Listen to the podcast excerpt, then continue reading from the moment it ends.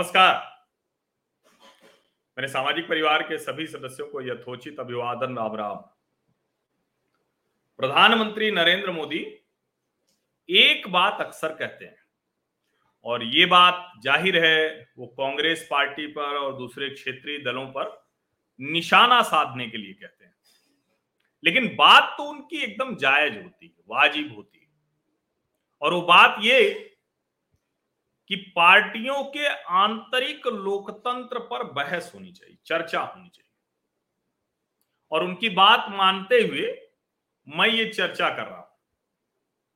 पार्टियों का लोकतंत्र, जो आंतरिक लोकतंत्र है, वो बड़ा महत्वपूर्ण है, क्योंकि जब आंतरिक लोकतंत्र पार्टियों में होगा तो ज़ाहिर है कि फिर लोकतांत्रिक तौर पर जो व्यवस्था मज़बूत करनी है, उनकी भूमिका उसमें ज़्यादा बेहतर होगी।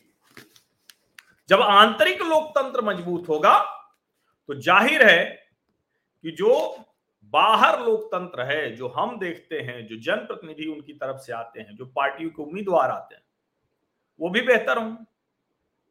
लोकतंत्र हमेशा सबसे बेहतर होता है।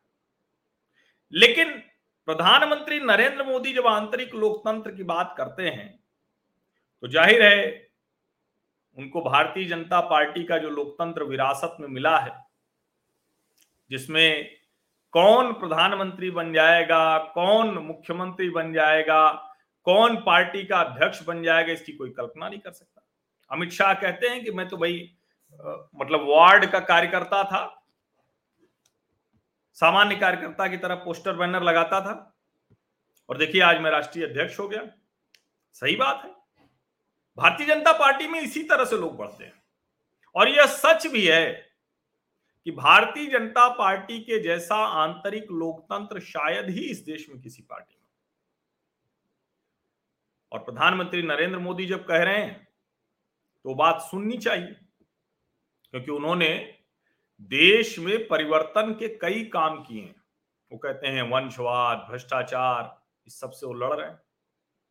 और जब आंतरिक लोकतंत्र की बात आती है तो फिर पार्टियों के आंतरिक लोकतंत्र के बारे में देखना चाहिए। अब ज़ाहिर है, इस मोर्चे पर तो वो एकदम बहुत आगे निकल जाते हैं। दूसरी पार्टियों में अध्यक्ष जाने कब कब से रहता है। कांग्रेस पार्टी में सोनिया जी लगातार बनी हुई है बीच में। डेढ़ दो साल रहे राहुल जी, फिर वही बन गई। अब देखिए फिर कौन बनता है। लेकिन भारतीय जनता पार्टी में तो अभी जेपी नड्डा जी हैं। अगला कौन होगा किसी को पता नहीं, हो सकता है उसके लिए किसी की तैयारी हो रही।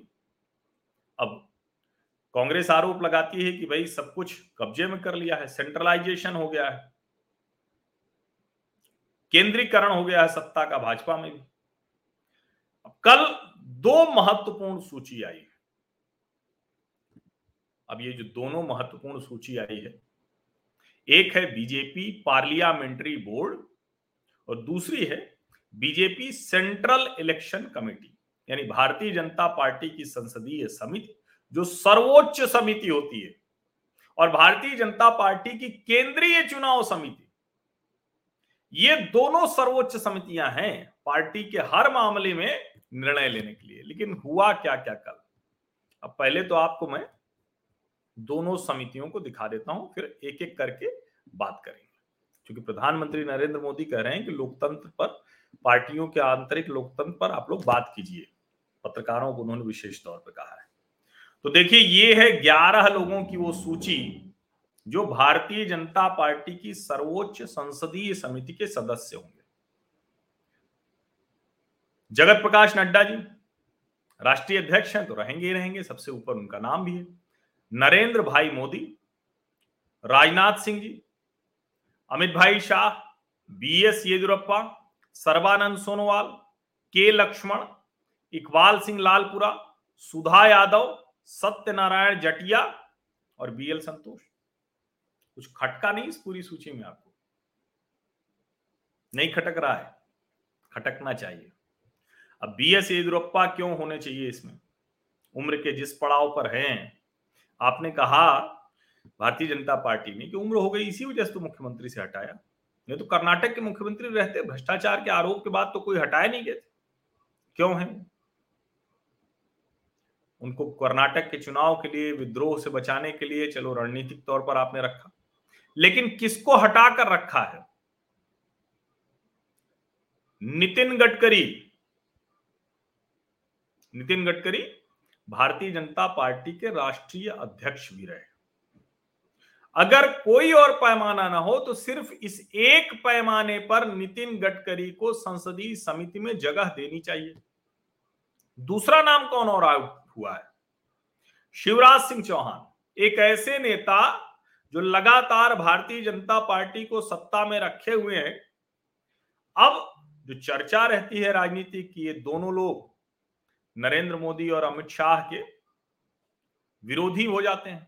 तो विरोधी तो सार्वजनिक तौर पर होते नहीं, लेकिन पार्टी के भीतर अगर असहमति की आवाज़ है तो मोदी जी तब तो आंतरिक लोकतंत्र के लिए ज़रूरी था कि नितिन गडकरी और शिवराज सिंह चौहान, ये दोनों रहते शिवराज सिंह चौहान लगातार मुख्यमंत्री हैं, चार बार के मुख्यमंत्री हो चुके अब सवाल ये है कि इस पर भी अगर उनको नहीं बनाया गया, संसदीय समिति में उनको जगह नहीं दी गई तो ये कौन लोग हैं?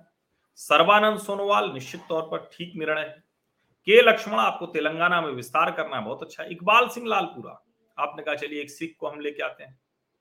लेकिन सवाल है कि संसदीय समिति के लिए भी क्या इस तरह के प्रतीकात्मक से काम चलेगा? सुधा यादव, एक बार चुनाव जीती हैं, कभी जीती नहीं है। पति इनके करगिल के शहीद हैं। लेकिन क्या ये संसदीय समिति में होने के लिए कोई योग्यता हो सकती है? सत्यनारायण जटिया जी, ठीक है, बहुत वरिष्ठ नेता हैं, सात बार के सांसद हैं, राज्यसभा सांसद भी रहे और बीएल संतोष जी तो चूँकि राष्ट्रीय महामंत्री संगठन है तो आप उनको तो हटा ही नहीं सकते। तो संसदीय समिति के अध्यक्ष होंगे जगत प्रकाश नड्डा जी और सचिव होंगे बीएल संतोष जी। अब नरेंद्र मोदी, राजनाथ सिंह, अमित शाह, इसमें कहीं कोई दिक्कत नहीं। और सर्बानंद सोनोवाल भी रह सकते हैं। लेकिन इसके अलावा नितिन गडकरी और शिवराज सिंह चौहान को हटाकर कैसे संसदीय समिति बन सकती है, जो सर्वोच्च संस्था है, भारतीय जनता पार्टी के आंतरिक लोकतंत्र के लिए? योगी आदित्यनाथ को क्यों नहीं होना चाहिए?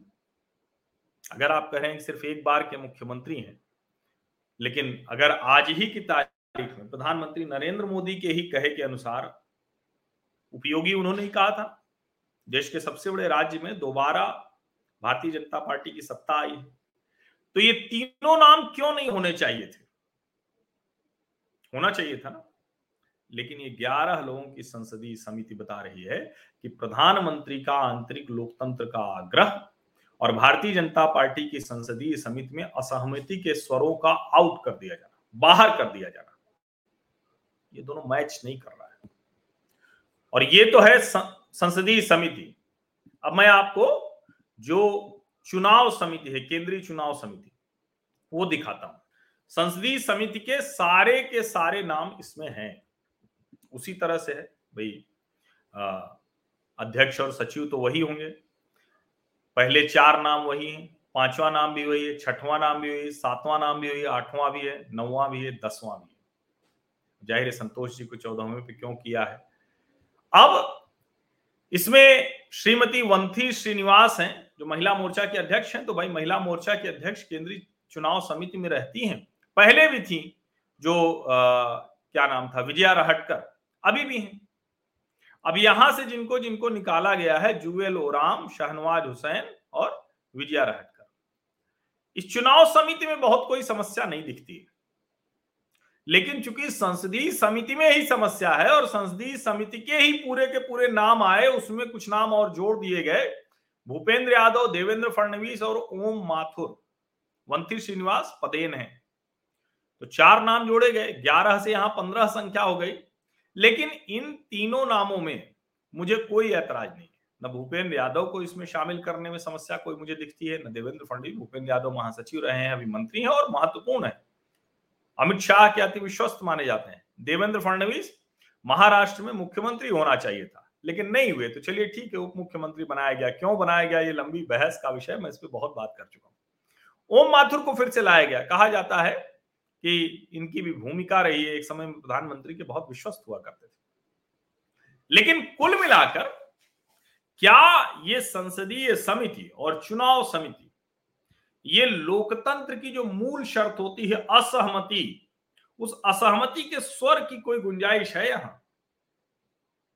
और अगर नहीं है तो प्रधानमंत्री नरेंद्र मोदी का आंतरिक लोकतंत्र का आग्रह और भारतीय जनता पार्टी का पार्लियामेंट्री बोर्ड और केंद्रीय चुनाव समिति। ये दोनों उसके उलट जाता हुआ दिखता है। और जब प्रधानमंत्री इस लोकप्रियता के शीर्ष पर बैठे हुए हैं मोदी जी तो यकीन मानिए, उनकी और सबकी निगाहें हैं। और अब तो दीपावली मिलन इधर हुआ नहीं कोरोना काल से, वरना दीपावली मिलन में वो आंतरिक लोकतंत्र वाली बात कहते थे। और उन्होंने कहा था, हमने तो उस पर संपादकीय लेख भी लिखे और अभी भी मैं मानता हूँ कि भारतीय जनता पार्टी आंतरिक लोकतंत्र वाली पार्टी है। लेकिन अगर संसदीय समिति और केंद्रीय चुनाव समिति में चयन असहमति के स्वरों को बाहर निकाल कर हो रहा है तो ये अच्छा तो नहीं है।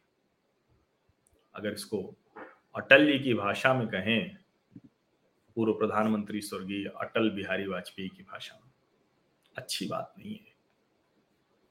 ये कतई अच्छी बात नहीं और जो अच्छी बात नहीं है, वो लोकतंत्र हो ही नहीं सकता।